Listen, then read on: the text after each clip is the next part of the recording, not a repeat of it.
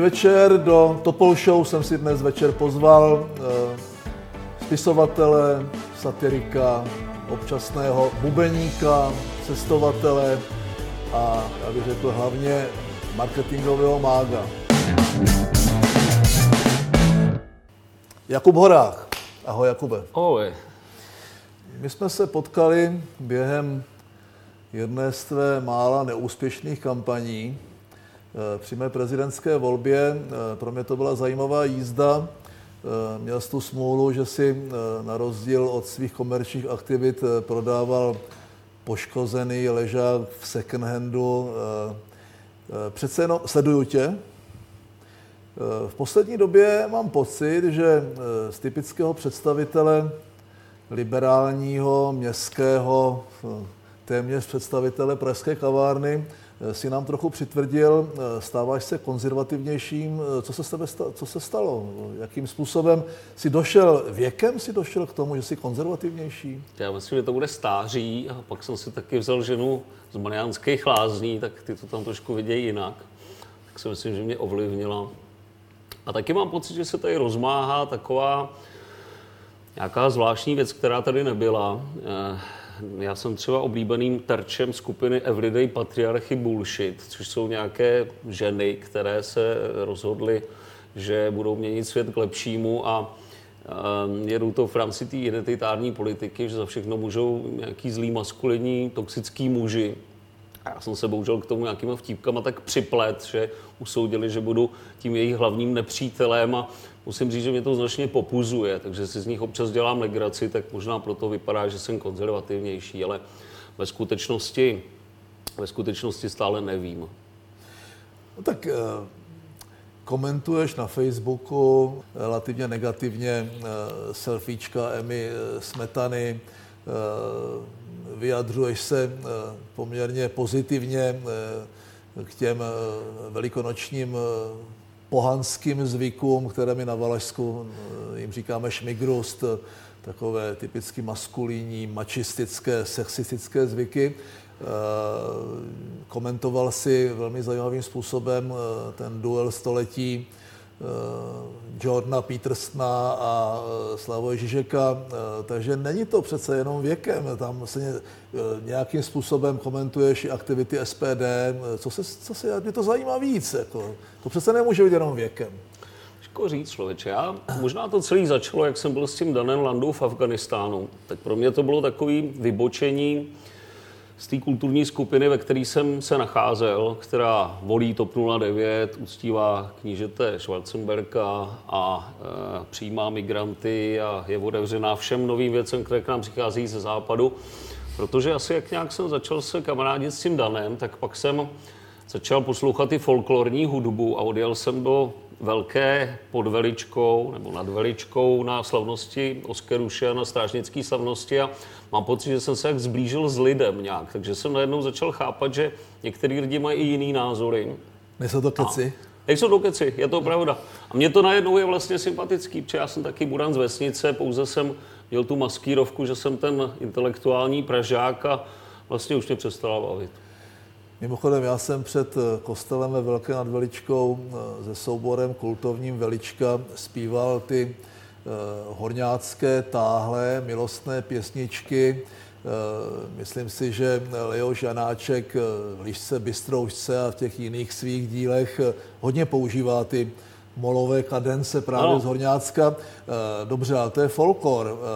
Přece jenom ta, způsobilo to možná tu tvoji změnu, protože ty přiznává, že si jako svoje názory měníš. Eh, já je moc neměním, já jsem docela, docela konzervativní v těch svých názorech, eh, věkem je přitvrzuju a, a jsem daleko možná radikálnější, ale eh, tím, že Miloš Zeman rozdělil českou společnost na ti, co mě volí a pražská kavárna, tak já jsem se stal vlastně mimoděk členem pražské kavárny a ty se pohybuješ opačným směrem. Kde se potkáme? V pekle, kamaráde. Potkáme se Potkáme v pekle. Se, The highway to hell. Přesně tak.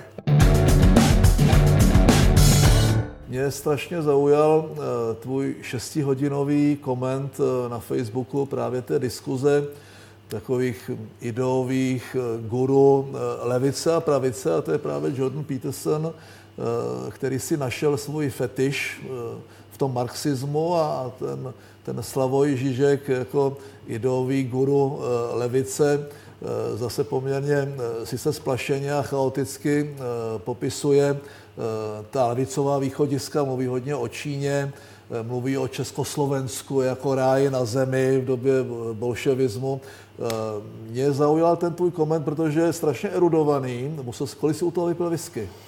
Vypil jsem, vypil jsem, co já jsem to, co já jsem to, jo, pil jsem visku. Myslím, že tak půl lahve, taky už ke konci, už to bylo značně emoční, ale ten začátek byl racionální a, sledovat teda tu tříhodinovou debatu, byl, eh, nebylo úplně jednoduchý. No. Naštěstí teda já se o toho Petersna trošku zajímám. Já si myslím, že i vlastně to zařazení toho Petersna je, je výsledkem toho, jak se ta společnost v té diskuzi polarizuje, jo? protože Peterson je označovaný, radikalizuje. radikalizuje. Peterson je označovaný za alt-right a já si myslím, že on říká úplně normální věci, že lidi mají se narovnat a mají mít ve věcech pořádek a Mají si po sobě umít talíř, když dojí. Na, například, a já jsem přesvědčený, že kdyby ty věci, co říká Peterson, tak říkal nějaký zenový mnich, tak všichni řeknou, o, moudrost z východu, Dalaj Lama například, uklidte si pokoj, když to u toho Petersona je to braný jako nějaký fotrovský poučování a dneska se tomu přidala i ta nálepka alt-right. Ten vyhrocený souboj toho Petersona uh, s Žižekem, který já vnímám spíše ekonomicky jako The Fight of Century, uh, což byl souboj století mezi ekonomickým guru liberálů Friedrichem von Hayekem a Keynesem. Oni v podstatě představují nějaké dva světy, ale zhodli se na jedné věci. Že politická korektnost zabíjí tento svět a že je třeba ty svoje názory prezentovat eh, v té plné podobě, bez nějakých zábran, si politicky korektní. Víš, Já vím, že ne. On, on, on, on o tomhle už mluvil Ray Bradbury jo, ve své knížce 470 stupňů Fahrenheita, pálení knih, tak říkal, tak každá knížka může někomu vadit. Tak bílej může vadit chaloupka strýčka Toma, pak ji spalte. Černým zase může vadit černoušek Bambi, tak spalte i tuhle knížku, protože každému něco vadí. Tlustým vadí, když jim někdo řekne, že jsou tlustý, Eh, malým vadí někdo, když jim řekne, že jsou prťaví a tak dál. A tohle to může být strašně špatným koncům, že člověk pak pro jistotu neřekne nic, ale oni si to ty lidi myslejí dál. Já když se někdy jsem se opil s lidma z Anglie, když jsme se hodně ožrali, tak já jsem se jich ptal, tak kluci, řekněte mi, vole, co vy si o nás vlastně myslíte, o, o těch Slovanech, o Češích. No tak samozřejmě, že to řekli, ale druhý den už zase by to v životě neřekli. Prostě myslím si, že že to může výst k strašně špatným věcím, když se ty myšlenky potlačují. A mám pocit, že v některých těch uh, modelech už je to takhle trošku přes čáru. To znamená, ten návrat k té lidovosti, víš, ono, na všechny věci se můžeš kouknout nějakým způsobem. Jistě, že když někdo otevře dveře ženě, tak tím nastavuje nějakou situaci. Jistě, že když někdo udeří ženu pomláskou, tak tím nastavuje nějakou situaci. Ale Takhle se můžeme dívat úplně na všechno. Když si řekneme, že horizontální předměty jsou symbolem penisu podle Freuda, tak se člověk může rozlídnout po sebe a kolem sebe a vidí všude samý penisy. Když někdo všude vidí zakážeme nějaký násilí, penisy, tak je to špatný. kříže, zakážeme všechno. Ty jsi velký cestovatel. Mluvil jsi o tom, že jsi byl s Danem Landou v Afganistánu. Eh, mě zajímá spíš, protože já jsem vždycky, když jsem byl v Afganistánu, tak s plným komfortem eh, ten koberec u toho letadla a eh, i když jsem někdy po třetí, když jsem tam byl, byl v nějaké poslední výspě, dva kilometry od nepřátelské vesnice u naší 601. Eh, cestuješ jakoby s batuškem, anebo máš radši ten komfort a trochu něco zorganizovaného? S tím Danem Landou to ale úplně nejde, podle mě. No, s tím Danem Landou to bylo taky ve velkém komfortu, protože on, když mi vykládal, jak tam se zná se všema těma ministrama a šéfem tajné služby, tak já jsem si myslel, že jako kecá trochu, jo. ale skutečně jsme tam přijeli a druhý den jsme šli na ministerstvo ropného průmyslu a důlní těžby. Landa vytah nějaký CD, který naspíval ještě s místním zpěvákem. Ten to zpíval v paštunštině a ten to zpíval česky. Mělo se to, to nějaká hymna Árijců, nebo německy to Ária. Jo. A skutečně po té, co sekretářka sehnala ten přehrávač, tak nejdřív tam pouštila si třikrát tu hymnu, objímali se tam s tím ministrem, brečeli u toho a pak mi ten ministr říká, tak ty se zajímáš o naleziště smaragdů, tak tady můžeš s ochrankou, sem nemůžeš ani s ochrankou, ani tak. Čili tenhle ten výlet zrovna byl skutečně na úrovni. To možná překonalo i tvoje červený koberce. Já jsem trochu žertoval, ale nikdy nebylo úplně. Vždycky jsem měl blembák a neprůstřelnou vestu. Ty jsi dělal kampaň eh, pro kde koho. Eh, většinou dokud si byl schopen to ovlivňovat relativně úspěšnou, nebo o těch komerčních kampaních, eh, eh, asi oba víme, eh, že ta doba těch kampaní se změnila, doba velkých mítinků a doba velkých médií, speciálně printu. Musím se tě zeptat na jednu věc. Teďka, myslím, děláš pro Sobodný, dělal si pro mě, dělal si pro Piráty velmi úspěšnou kampaň. Nejsi trochu v tomto směru politický prostitut? Je to, je to, anebo prostě si schopen té empatie, flexibility, kreativity, kterou k tomu potřebuješ, bez toho bys to nemohl dělat. Nejsem politický prostitut, protože já ty myšlenky a ty názory těch kandidátů nezdílím. Samozřejmě v rámci té empatie se vždycky na ně naladím, ale věř mi, že když já se bavím s tebou a budu s tebou mluvit dvě, tři hodiny, tak za chvíli vlastně mi tvoje názory jsou sympatický a můžeme si v nich notovat. Když se budu bavit třeba s Pirátama, tak se to může úplně změnit a vidím to jiným způsobem. Vlastně mě zajímají lidi především a jsem velice rád, že jsem takhle mohl do velké hloubky poznat všechny ty politické party, které jsou. Teď posledně skutečně to jsou svobodní, nicméně to taky vzniklo jiným způsobem. To vzniklo tak, že u nás v tom Eccentric Clubu, my tam máme přednášky, tak tam měl přednášku Vít Jedlička, prezident státu Liberland, o tom svém státu. Ano. A jak jsem to poslouchal, že jo, když jsem zjistil, že jsem už mu tam zaregistroval půl milionu lidí z celého světa, tak si říkám, no tak teda tento dotáh hodně vysoko, tu recesi. No a když mi pak řekl, že vlastně chce kandidovat do, Europos, do Europarlamentu, na té kandidáce svobodných, jestli bych mu nepomohl, tak já jsem říkal, jasně, proč ne, rád se seznámím s novými lidma.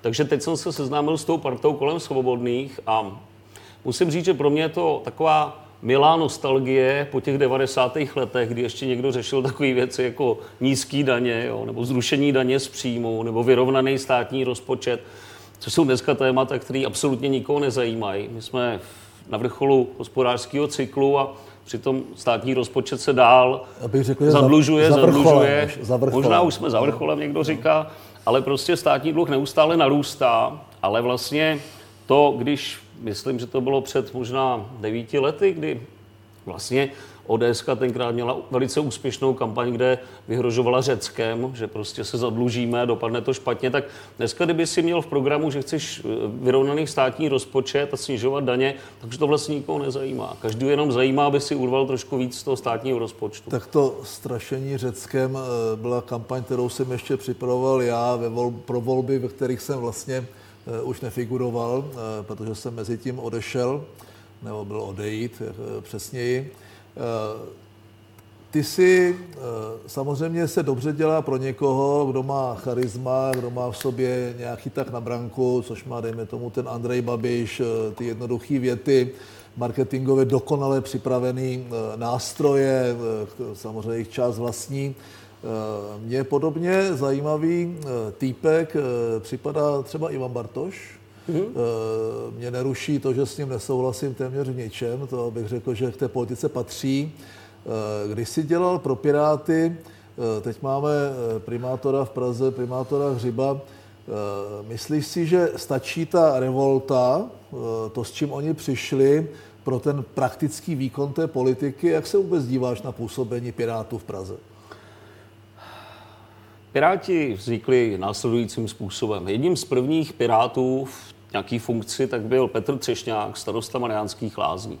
A Mariánských lázních to bylo tak, že tam nejdřív byli sociální, pak tam byla ODS, pak tam byla ještě Topka nebo nějaká další parta. Všichni se ukázali, že jsou taková nějaká stejná banda, tak ty lidi si nakonec řekli, tak, tak to zkusíme dát těm Pirátům. A ihle ono se ukázalo, že ten Třešňák tam dobře fungoval.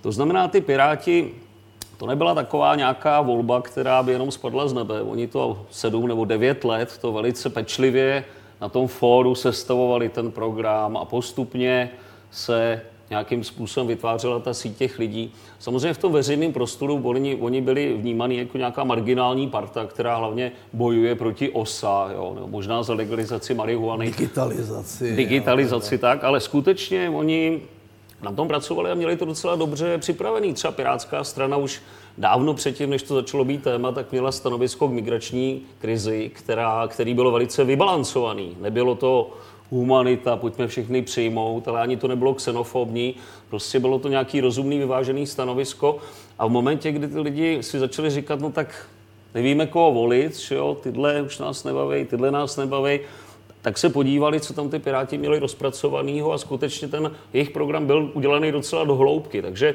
ono, důležité je to charisma těch lidí samozřejmě, ale potom taky zatím musí být nějaká práce. A ta práce, to je něco, co politikům z některých stran vůbec nedochází. Oni jsou zvyklí na to, že stačilo tady něco říct, tady se někde ukázat v televizi. A prostě tím, že byli v těch mediálních kanálech, tak vlastně ty lidi si řeknou, no tak jsou tam čtyři, tak vezmu jedno z nich.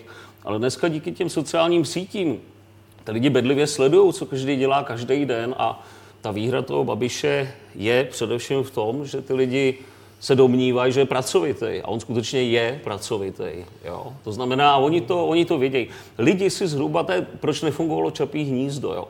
Lidi nejsou tak hloupí, aby nevěděli, že tam někdo si přiklonil nějaký dotace, ale oni si říkají, tak oni kradli všichni, ale tak eh, na tohle to zrovna chtějí schodit, na toho jedinýho, to bude nějaký problém, tak na just my ho budeme volit. Všechny ty demonstrace, tyhle ty protesty v podstatě nahrávají. Tak já se bojím, že tam hraje roli hodně uh, generační rozdíl, uh, že ta generace těch revolucionářů z roku 89 uh, zestárla, dneska jsou ti lidi v důchodu. A mě bylo 33 a už jsem vlastně skoro v důchodu jednou nohou.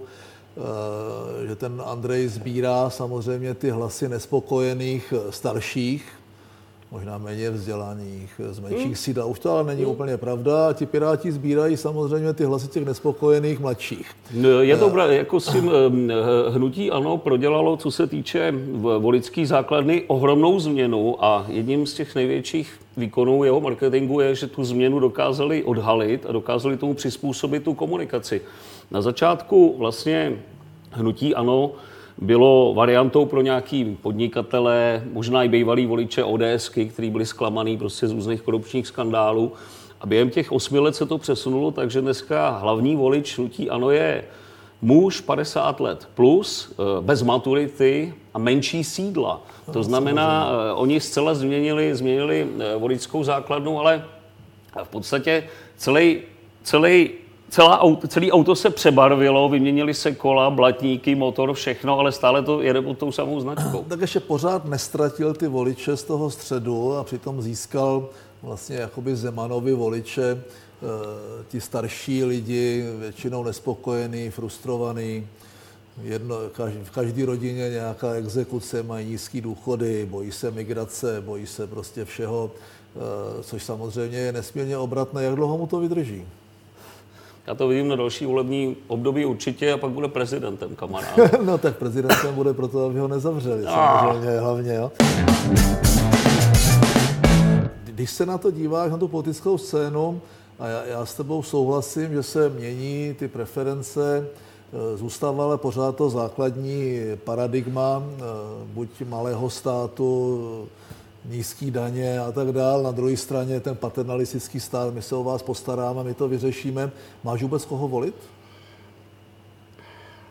No. Když jsi uh, ten konzervativní teď?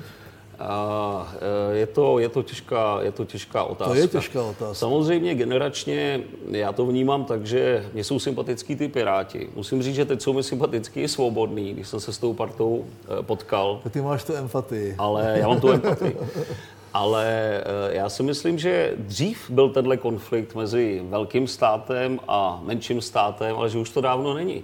Teď už vlastně všichni jsou pro ten stát, aby ty peníze rozděloval. Já myslím, že vlastně ty lidi získali, to jsou ty zklamaný lidi, co nebyli úspěšní v tom procesu transformace, buď protože neměli ty schopnosti, anebo vlastně už taky přišli do let, že jo, teď jsou v tom důchodu. A celou tu dobu je média zásobovali historkama o tom, jak tenhle něco ukrát a tohle a teď jsou ty sociální sítě a oni vlastně nečtou nic jiného. Takže oni jsou zklamaný, frustrovaný a všechny ty hlasy jsou vlastně protestní. Jo. A je na tom Babišovi fascinující, on po osmi letech, kdy byl minister financí, ministerský předseda, tak on vlastně stále vypadá jako, že to v oni. opozici prostě. A to je, to je, to je velký machrovství, teda tohle to zvládá. Tak to, to, že je schopný, pracovitý, možná schopný všeho, tak eh, to já, který ho zná strašně dlouho, eh, určitě vím. Eh, Může dojít vůbec v této situaci k nějaké normální, evoluční, pozvolné změně k lepšímu, anebo se musíme připravit na to, že všichni budou jenom čekat, co jim ten stát dá, kde co urvou a budou volit protestně? Já si myslím, že budou čekat dál, protože vlastně celá ta Evropská unie jde tímhle tím směrem, že všude jsou definovaný nějaký slabší sociální skupiny nebo ohrožovaný nebo marginalizovaný a vlastně ten stát, ten, ten sociální stát strašlivým způsobem nabobtnal. Jo? Což samozřejmě vede k tomu, že eh, potom ty podniky jsou nekonkurenceschopní eh, celosvětově a eh, myslím si, že tu Evropu čekají velice špatné časy že vlastně může žít teď z toho turismu, z takového skanzenu, co se vytvořilo, a kde bude brát peníze na to, aby to celý ufinancovala, to nevím. Já ti přeju, aby ti zůstala ta pozitivní energie, eh, aby si eh, se na té změně eh, k tomu náhlému konzervatismu nezastavil, protože se budeš vracet zase zpět, no, tam a zase zpátky. Aby se ti tvé projekty dařily, knihu novou si rád přečtu, jejíž název jsem zapomněl. Kapuška Neandertálce. No, Neandertálce si pamatuju. A e, aby si byl spokojený doma, e, pozdravuj doma, přeji ti moc štěstí, protože štěstí je sice ten prchavý okamžik, jak popisuje, popisuje právě ten Žižek, že je to věc, která přichází jako byproduct, jako něco náhodného. Přeji ti, ať ho máš co nejvíc. Přeji hodně štěstí to být tvý rodině. Děkuju. Ahoj.